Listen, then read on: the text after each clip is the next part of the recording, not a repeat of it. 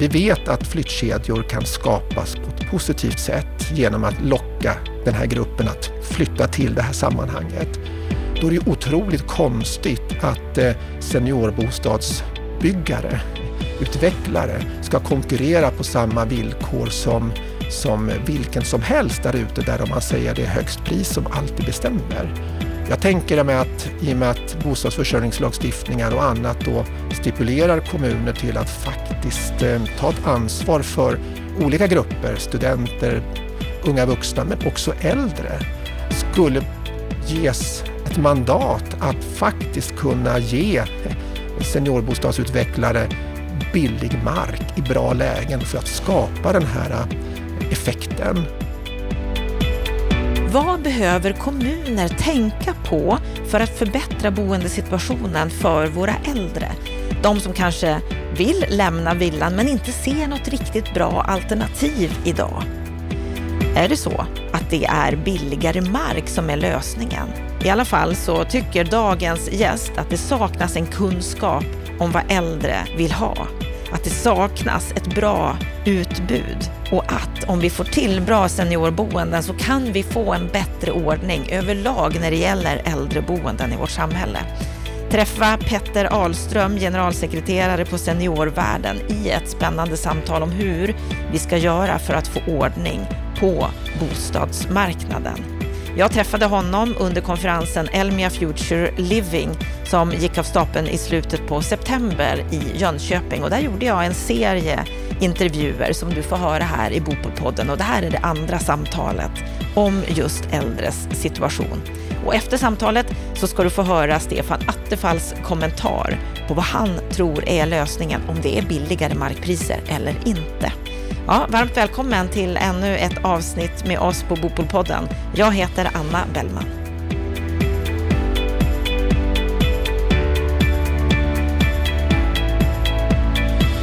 Varmt välkommen till Bopolpodden Petter Ahlström. Stort tack för att jag fick komma hit. Vad är din sinnesstämning idag? Ja, men jag är väldigt förväntansfull, tycker det här är himla himla roligt att vi får träffas live. Om en vecka så släpper Sverige lösa igen. Då får vi träffas och det här är ju veckan innan det så det känns väldigt, väldigt bra.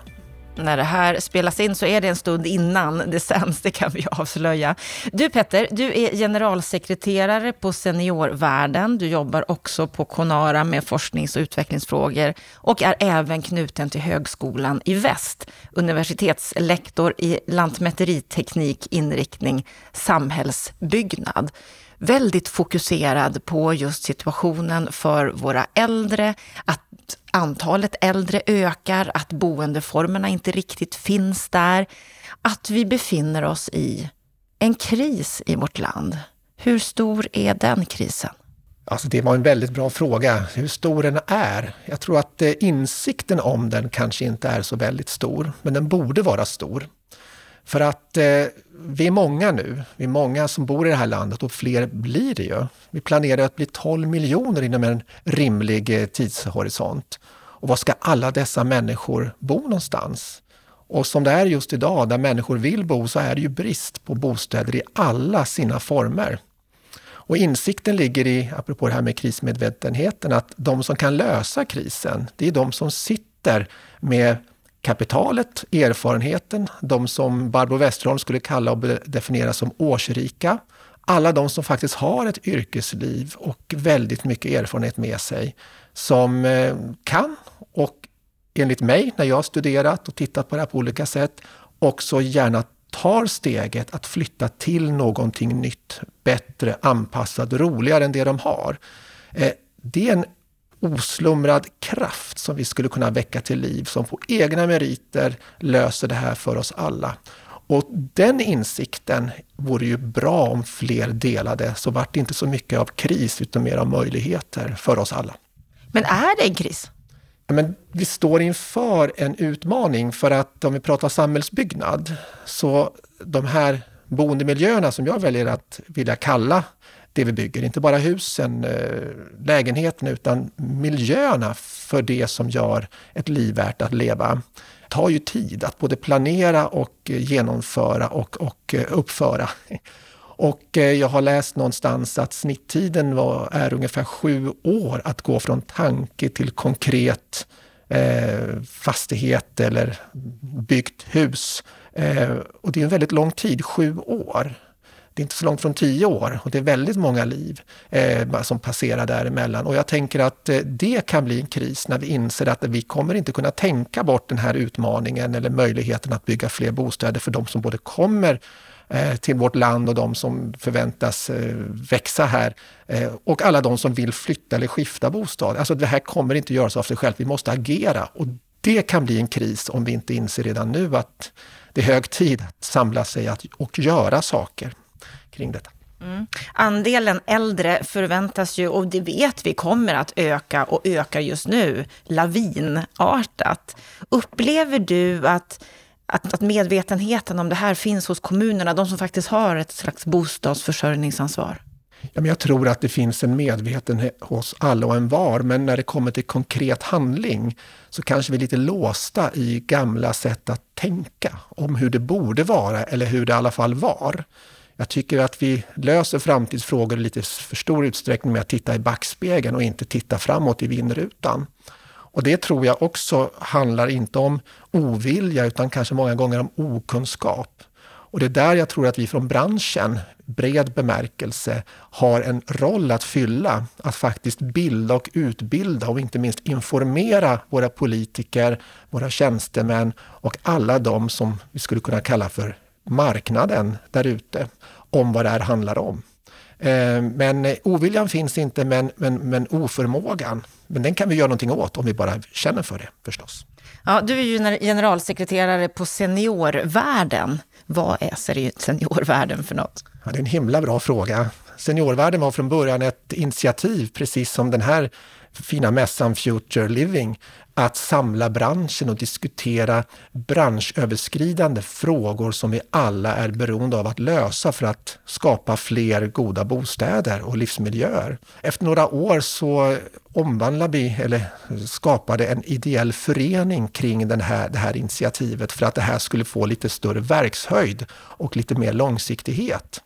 Och idag har vi en ideell förening driven och, eh, av, av branschföreträdare från eh, stora fastighetsutvecklande och förvaltande bolag till arkitekthus och eh, universitet och högskoledelen. Så det är egentligen en ideell förening och plattform för så kallad triple helix-ansats. Akademi, näringsliv och samhälle i symbios. Och så vill jag också slå slag för att alla de här vi pratar om, att vi pratar med dem, alltså seniorerna, är också väldigt välkomna att vara med här i det här samtalet. Är de det? Kommer de? Är de med i samtalet? Absolut, och framförallt deras företrädare. Och det är lite viktigt att de finns med vid bordet där saker och ting planeras och bestäms och som får lång effekt givet det man, man skapar. Så det här samtalet, diskussionen som vi för då på plattformen handlar ju då om på temat åldrande diskutera frågeställningar kring samhällsbyggnad, service, hälsa och innovation. Det var det eh, initiativet vi tog till oss och vi såg också ett, ett behov av att kunna träffas lite prestigelöst mellan discipliner för att ja, bli av med stuprören och istället börja diskutera gemensamma frågor med olika perspektiv och utgångspunkter. Och det har vi gjort nu lite drygt, ja, vi är inne på åttonde året och eh, intresset ökar och alla som är intresserade är ju väldigt välkomna att bli en del av denna eh, församling. Absolut. Och vad är det ni vill åstadkomma?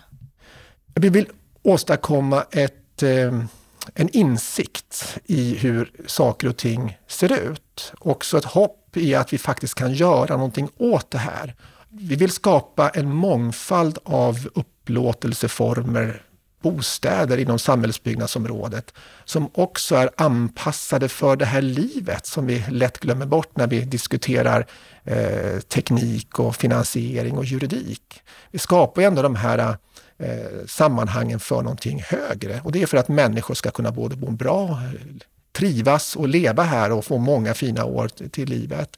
Och då tänker vi att därför måste vi jobba brett i samverkan och, och stå upp för just mångfaldstanken. Eh, olika men lika bra-tanken som en företrädare för en allmännyttig aktör sa till oss.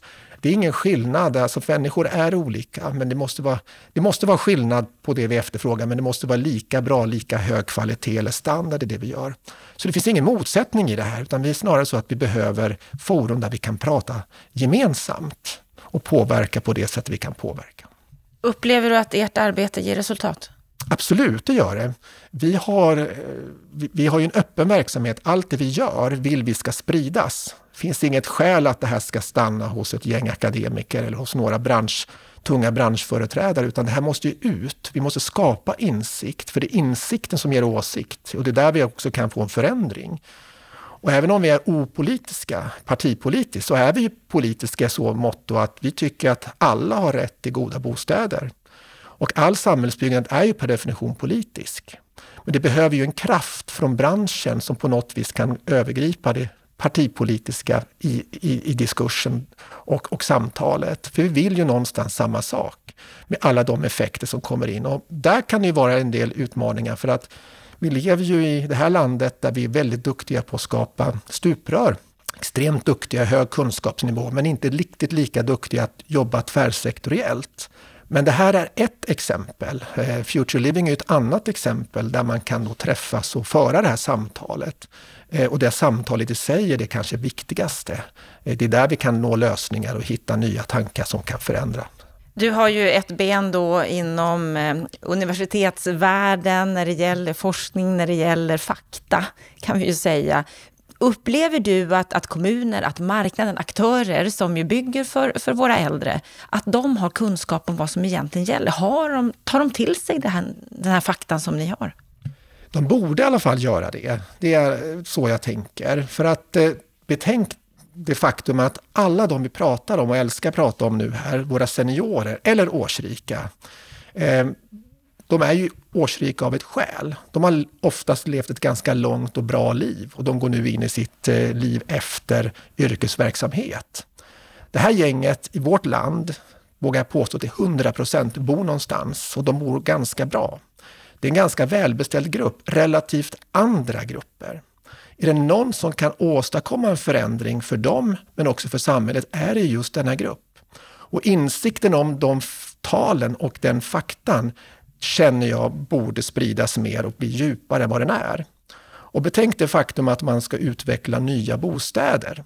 Så är det den som har råd att, att förvärva eller hyra en nybyggd bostad i dagens marknad och dagens klimat är ju de som sitter på ekonomin och de som har lyckats spara under en lång tid. Och det är den här gruppen relativt sett eh, unika i. De har det relativt väldigt bra.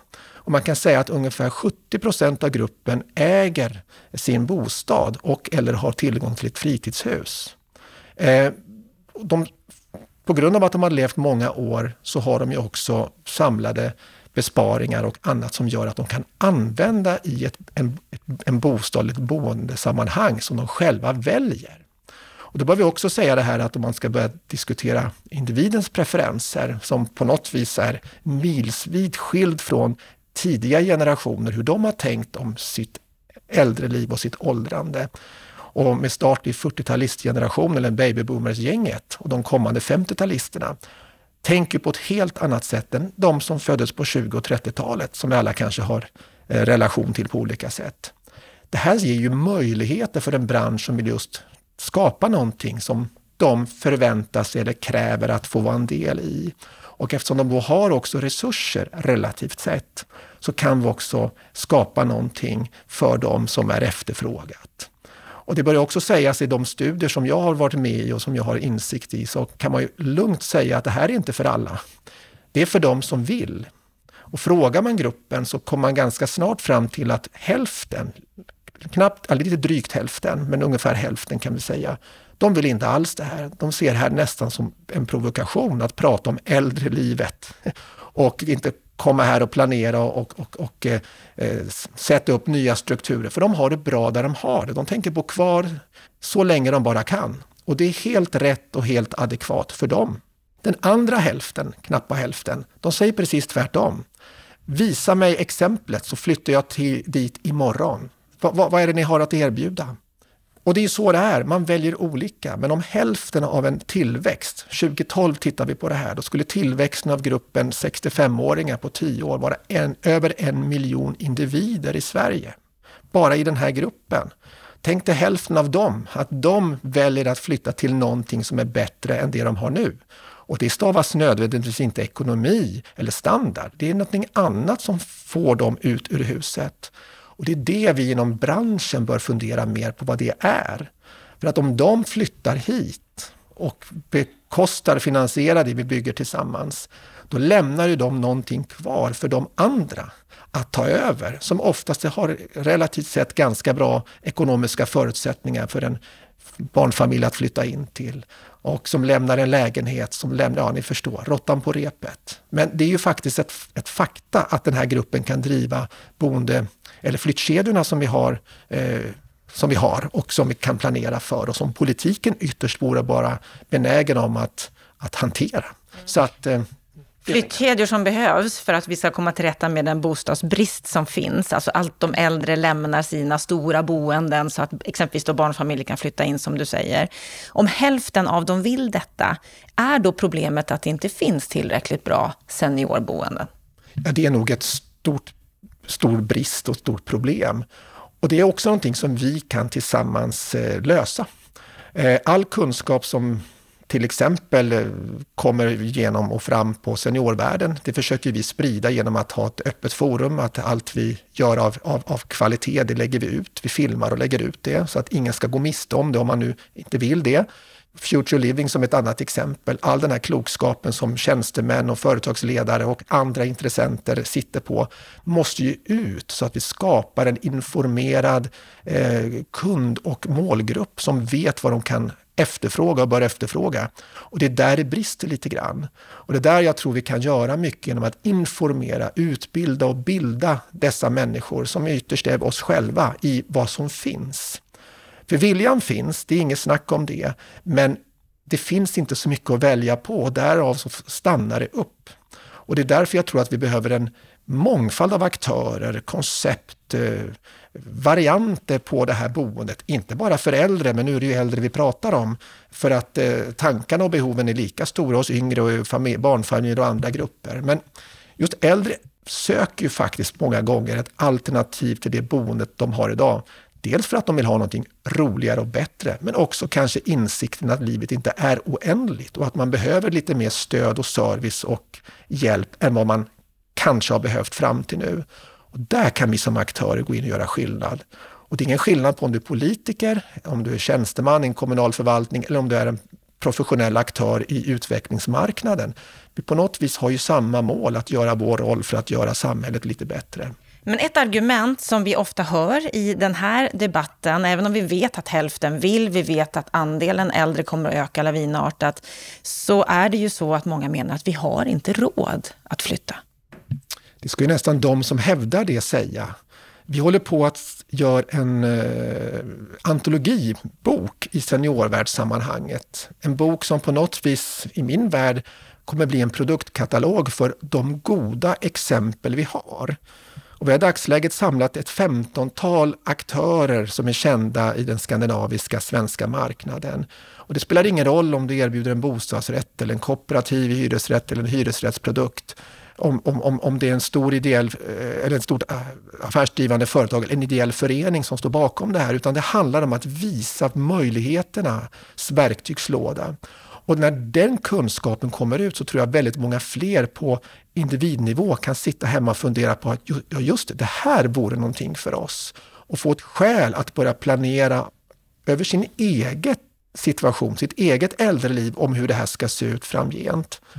Och eh, det har vi gjort och, där av, av, av, och den håller vi på att ta fram. Och sen också att kunna beskriva och, och underbygga det vi ser och det som de här aktörerna har gjort genom en akademisk eh, beskrivning eller en så kallad kappa gör ju också att vi kan stoppa in kunskap och, och vetenskap kring det som faktiskt händer för att ytterst då bilda, utbilda, informera målgruppen. För om man inte vet att man har ett alternativ, hur ska man då kunna efterfråga det. Och där börjar det. För effekterna på samhällsnivå blir så stora på ett positivt sätt Så att det vore ju dumt att inte ta chansen nu när den finns där ute. Annars måste vi om 10-15 år lösa det ändå, men då blir det långt mycket sämre eftersom då måste vi bara göra det för att lösa situationen istället för att jobba med den fria viljans kraft, så som jag och vi ser det. Men om jag ska kunna efterfråga det jag vill ha, då måste det ju finnas där på marknaden. Och du sa ju förut här att det är problemet, att det, det utvecklas inte tillräckligt bra seniorboenden idag.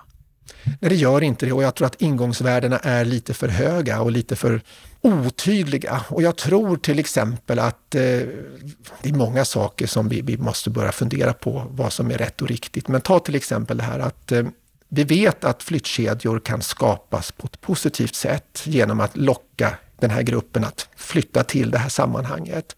Då är det otroligt konstigt att eh, seniorbostads uppbyggare, utvecklare, ska konkurrera på samma villkor som, som vilken som helst där ute, där man säger det är högst pris som alltid bestämmer. Jag tänker mig att i och med att bostadsförsörjningslagstiftningar och annat då stipulerar kommuner till att faktiskt eh, ta ett ansvar för eh, olika grupper, studenter, eh, unga vuxna men också äldre, skulle ges ett mandat att faktiskt kunna ge seniorbostadsutvecklare billig mark i bra lägen för att skapa den här effekten. Och det skulle man ju diskutera. Eh, för att vi måste ju höja blicken och se vad det här faktiskt gör på samhällsnivå. Och hur vi kan spara pengar men framförallt skapa livskvalitet och lycka och glädje hos människor i slutändan. För det är väl det det också går ut på. Och då skulle man kunna använda det allmänna på ett mycket klokare sätt. Så du menar alltså att om kommuner ger bort mark till den här typen av boenden så skulle de spara pengar på det? Absolut. Det, ju, finns ju många olika sätt att räkna på det här, men vi vet ju vad det kostar att bo kvar hemma med anpassningsstöd. Vi vet vad det också kostar i förlängningen om du tvingas bäras ut eller flytta till något du inte vill, men någon som du måste flytta till då du inte kan sköta dig själv. Så kallat biståndsbedömt äldreboende eller vård och omsorgsboende. Och där är ju prislappen väldigt mycket högre för heldygnsomsorg. Och eh, det finns ju ett tal då som visar att en, en snittsiffra är ungefär 700 000 kronor per år för en person att vistas på heldygnsomsorg. Och det är klart, det ska mycket till för att göra ett rättvisande exempel, men lek med tanken om att vi skulle kunna hindra en flytt genom att vi bygger ett eget valt, eget betalt seniorboende ett, två, kanske tre år för att det är så pass väl förberett där du bor i det nya boendet så att du slipper åka till äldreboendet. Så du menar att ett seniorboende kan ersätta ett äldreboende, ett vård och omsorgsboende? Ja, till viss, viss del. Och framförallt, eh, ja, vi vet ju att de som bor och framförallt de som bor idag på ett äldreboende och det är en ganska kort omloppstid man har på boendet i ett sådant boende, är ju människor som har olika former av demens. Och de måste den gruppen måste bo på ett sån plats innan någon annan hittar någonting annat bättre då, men det, det är så. Men det är ju väldigt många människor som inte skulle behöva bo på ett äldreboende som kanske gör det för att det inte finns något annat alternativ. Och ja, ett seniorboende som också har, har förberetts för den sociala delen, där det finns förutsättningar att eh, umgås och äta och, tillsammans och träna tillsammans löser ju mycket av de utmaningar som, som dessa människor har och som gör att de kanske i förlängningen hamnar på hemmet eller på vård och omsorgsboendet. Så ja, där finns det en jättebesparingspotential som de är villiga att betala själva dessutom. Så det är ju fantastiskt bra. Vi pratar ju ofta om att 70 är det nya 20 till och med. Alltså vi blir yngre och yngre i sinnet, även om vi blir mer årsrika. Ökar också kraven på vad vi vill ha för boende framöver? Jag tror framförallt förväntningarna ökar något kopiöst. För att när man har förmågan och man har orken och kanske också ekonomin i att påverka sin, sitt äldre liv och sin äldre situation, så, så kommer ju naturligtvis kraven. Eh, jag vill för jag kan och jag ska. Och det här gänget som nu är på väg in i äldre äldrelivet, de som föddes på 40-talet, våra babyboomers, de är ju superexemplet på den nya tidens senior som har alla de här parametrarna med sig. Och det är klart att vi måste kunna tillmötesgå dem när de just har viljan och förmågan att göra det, de som vill. Och de som inte vill, de måste ju få vara välkomna ändå till dess de vill. Men svar ja, jag tror att vi absolut kommer att ställas mot helt andra förväntningar och krav än vad vi har gjort tidigare. Och det är inte så konstigt att om man börjar umgås med medicinskt kunniga människor, vilket vi gör i seniorvärlden, där hälsan i sig har en stor plats och där boendemiljön blir plattformen för det här med hälsa och social gemenskap och annat. Så vill ju de hävda, vilket jag har tagit till mig, att eh, upp till ungefär 75-76 år så kan man beskriva och förklara väldigt mycket med hur människor mår. Inte allt, men väldigt mycket. Men den genetiska eh, bagaget man har med sig, som vi alla har. Men enligt samma geriatriker eh, och deras perspektiv så finns det en teoretisk livslängd till att man blir över 130 år gammal. Och för att ta sig från genetiskt möjliga till det optimala målinriktade handlar ju väldigt mycket om vilken livsstil man väljer att, att bli en del av. Och där vet vi ju nu, det är ju så beforskat och allmänt känt, vilket är väldigt positivt, att hälsa kommer med träning. Att alla kan träna sig till en god hälsa, egentligen oaktat vilken genetiskt bagage och vilken, vilken livsstil du har fört med dig fram till nu, om du bara bestämmer dig. Och där har vi ju möjligheten att vi som bostadsutvecklare och vi som vill bygga samhället brett skapar de förutsättningar vi kan för att människor ska kunna ta det här initiativet när de får insikten eh, att faktiskt ta hand om sig själv på ett annat sätt. Och därav så kommer många fler goda år läggas till livet för att du både orkar och du vill och för att du mår så mycket bättre. Så eh, Bostadsutvecklarna har ett ansvar här att bygga boenden som optimerar hälsan och, och livet så att säga. Kommunerna har ett ansvar att se till att det finns mark för att kunna bygga det här. Vad förväntar du dig från rikspolitiken? Alltså jag tycker att eh, äldre skulle få en helt annan status i rikspolitiken.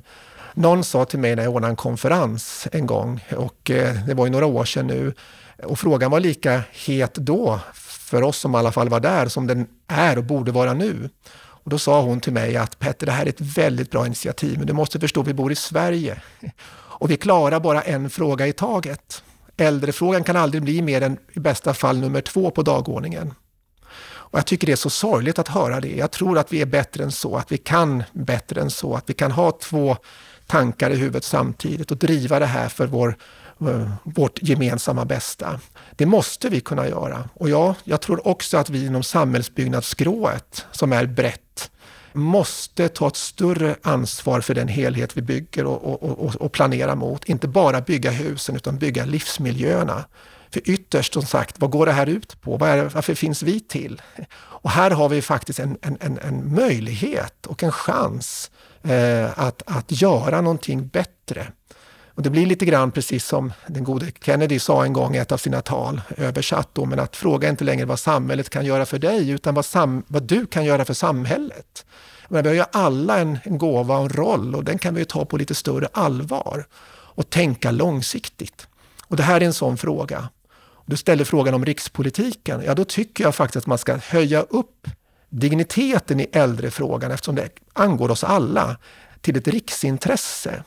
Precis som när Försvarsmakten eh, är av riksintresse, får yttra sig när man till exempel utvecklar samhällsbyggnad och eh, infrastruktur och annat, för att det är av riksintresse att vi har ett försvar värd namnet, tycker jag att vi borde ha ett samma intresse hur vi tar och planerar och tar hand om våra äldre i hela samhällsbygget. Och då måste frågan högst upp på agendan så att det inte finns någon som undgår det här när man planerar ett bostadsområde som kommer ha lång, lång verkan för det här lokalsamhället. menar, vi bygger hus som vi åtminstone ska förvalta i hundra år, kanske ännu längre. Och nu har vi klimatutmaningen, men den här utmaningen finns ju kvar med äldrefrågan. Och därav så skulle ju riksintresseepitetet skapa ett helt annat tryck och en helt annan dignitet för detta.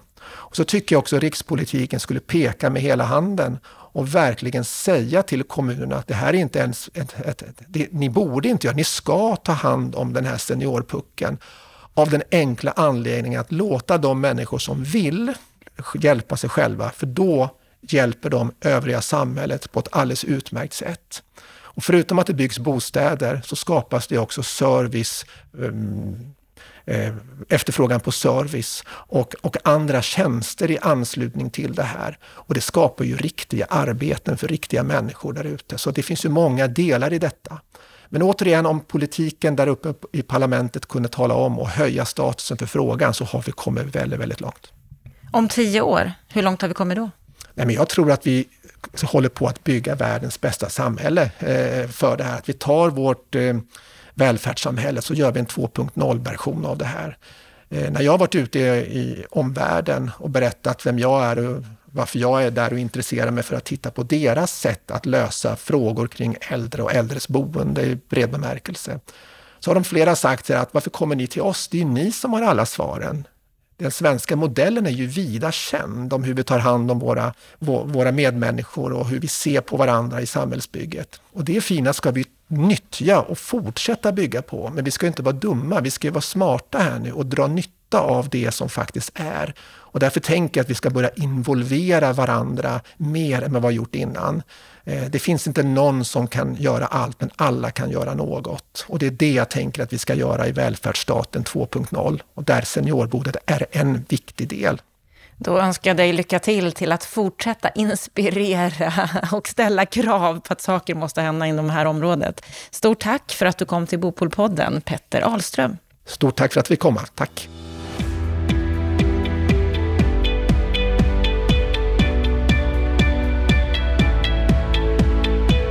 Då har vi hört samtalet med Petter Ahlström. Vad säger du om det här samtalet, Stefan Attefall? Jo, det är intressant. Jag eh, tycker att han, han lyfter på många viktiga frågor om att vi har just en allt fler äldre människor. De behöver eh, både anpassat boende, men de, behöver, de är framförallt allt friskare och därmed också allt aktivare på att söka sig bostäder och att ska vi få dem att flytta från exempelvis småhuset där man har betalt av lånen. Man bor faktiskt ganska billigt. Jag tror han sa någonting om att hälften har det bra. De, de bor så bra och har så pass låga kostnader. De vill inte flytta men han menar att ungefär hälften ändå vill flytta om de kan hitta någonting som är attraktivare. Och, och vi kan diskutera storheten i detta men, men, men han, han fångar ju någonting som är viktigt där. Alltså, eh, det är svårt att få någon att flytta som bor bra och har det billigt men det finns också många som vill söka någonting men då måste det finnas alternativ. Eh, på den här konferensen han hänvisar till, med Future Living, så eh, hade vi också resonemang om att eh, de ekonomiska styrmedlen för att få människor att flytta, de är, de är ganska svaga, de träffar inte särskilt hårt. Så det är framförallt, tror jag, och där har de en poäng, attraktiviteten måste finnas för de nya bostäderna om vi ska få igång de här flyttkedjorna. Vi pratade inledningsvis i samtalet om krisen, huruvida det finns en kris eller inte. Vi kommer ju bli många fler äldre till andelen inom kort här. Hur ser du på det här? Är det en kris? Ja, det är alltid hur man värderar ord. Jag tror att jag skulle säga den största krisen på bostadsmarknaden nu och framöver, det är den bostadssociala krisen, det vill säga de grupper, både bland, bland äldre finns här också, som har en svag ekonomi och inte hittar en boende som passar dem. Eh, blir utestängda på olika sätt från bostadsmarknaden eller bor oerhört eh, dåligt. Eh, här har vi många unga, här har vi många nyanlända, här har vi många ekonomiskt eh, svaga grupper, kanske människor med betalningsanmärkningar. Här har vi också en del äldre som bor illa helt enkelt eller bor trångt eller inte alls bor i en anpassad bostad. Eh, så att det är den stora, jag skulle säga, den bostadssociala utmaningen, det är den största krisen. Sen är det stora utmaningar med, eh, med den här gruppen äldre som blir allt fler och kommer också kräva allt mer.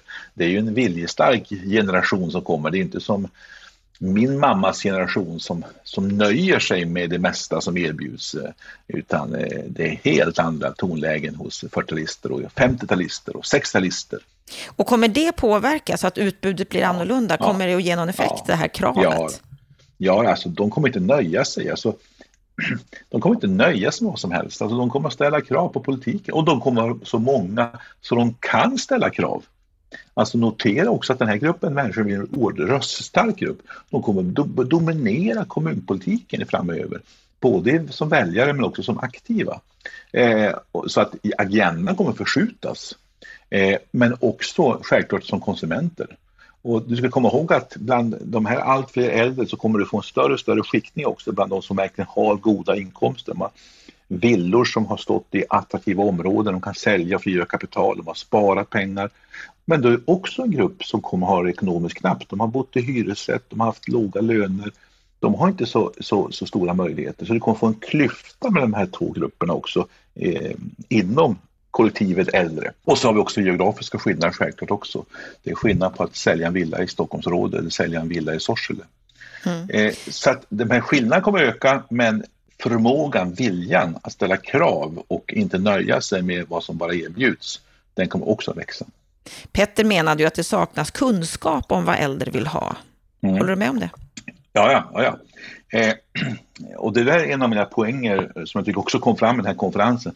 Det är att kommunernas bostadsanalyser, deras riktlinjer för bostadsförsörjning som de måste ta fram varje mandatperiod saknar ju i stor utsträckning analys av hur ser bostadsmarknaden ut? Vilka åldersgrupper är det? Vilka utmaningar finns det? Hur ser utbudet ut? Och det påverkar inte sen kommunala planeringen utan det är mer slumpen som styr om det blir en mer av trygghetsboenden eller mer av småhus eller mer av, av, eh, av eh, specialanpassade bostäder. Eh, så jag skulle påstå att den där analysen som kommunerna måste göra måste bli mycket bättre, mycket mer avancerad för att skapa ett underlag för kommunal planering men också för att skapa ett underlag för bostadsutvecklare som vill, som vill bygga bostäder i en kommun. Så att kunskapen, jag håller helt med om, kunskapen är för svag Eh, fokuserar vi på någonting så är det bland de här som behöver heltidsomsorg, alltså de som är så pass eh, skröpliga fysiskt eller psykiskt att de måste ha hjälp hela tiden, som hamnar på så kallade särskilda boenden. Men gruppen som finns där innan dess och som är allt ifrån stenfriska till att man kanske behöver hjälp för att bo kvar hemma, eh, den gruppen växer och den gruppen eh, tycker jag man gör en dålig analys av i, i de flesta kommuner. Och här var han ju inne på att vi behöver hitta billigare sätt för bostadsutvecklare att skapa den här typen av boenden. Att kommunerna borde ge dem bra lägen, men som är betydligt billigare än vad de annars skulle ha kostat. Alltså att marken ska bli billigare. Vad säger du om det här? Ja, alltså, eh, om man, om man tar ett eh, fint seniorboende med bostadsrättsupplåtelse centralt i en stad eh, dit eh, villägare som har sålt sina hus eh, kan flytta ganska välbeställda människor eh, i 70 plus ålder. Det är klart att det sticker i ögonen på om de skulle vara subventionerade markkostnader jämfört med barnfamiljen eller ungdomarna. Eh, så där tror jag det är lite svårt att komma fram. Men däremot så tror jag rätt att en kommun tänker på när man disponerar mark. Man exempelvis säger att man här skulle faktiskt skapa markutrymme för ett special, speciellt seniorboende eller för trygghetsbostäder. Att man har den typen av ambitioner att de kommunala bostadsbolagen är aktiva på det här området också. Och att man alltså i markupplåtelse och markplanering tänker in de här sakerna. Men eh, att du skulle få en subvention bara för att du är 70 plus och har sålt din villa jämfört med en barnfamilj. Ah, det kanske inte riktigt går att sälja hem hos väljarkåren. Så ingen subvention, men att diskussionen om hur man ska lösa detta kommer att öka. Ja. Kraven ökar. Men, vi kommer att se fler typer av seniorboenden ja, men framåt. Jag säga så här, det stor, stora sättet att få ner markkostnaden, det är faktiskt att öka planläggningen. Ju fler eh, färdigplanerade tomter det finns för att bygga bostäder på, desto lägre blir markpriset. Det är ju, det är ju kommunens bristande mängd på planering som ofta är en orsak till att vi får högre priser än man annars skulle fått. Spännande att följa och vi följer ju just hur vi ska få till fler boenden, fler alternativ för våra seniora. Det här var det andra samtalet i en serie av fyra, minst skulle jag vilja säga. Det kanske kommer ännu fler fortsättningsvis. Stort tack för den här veckan, Stefan Attefall.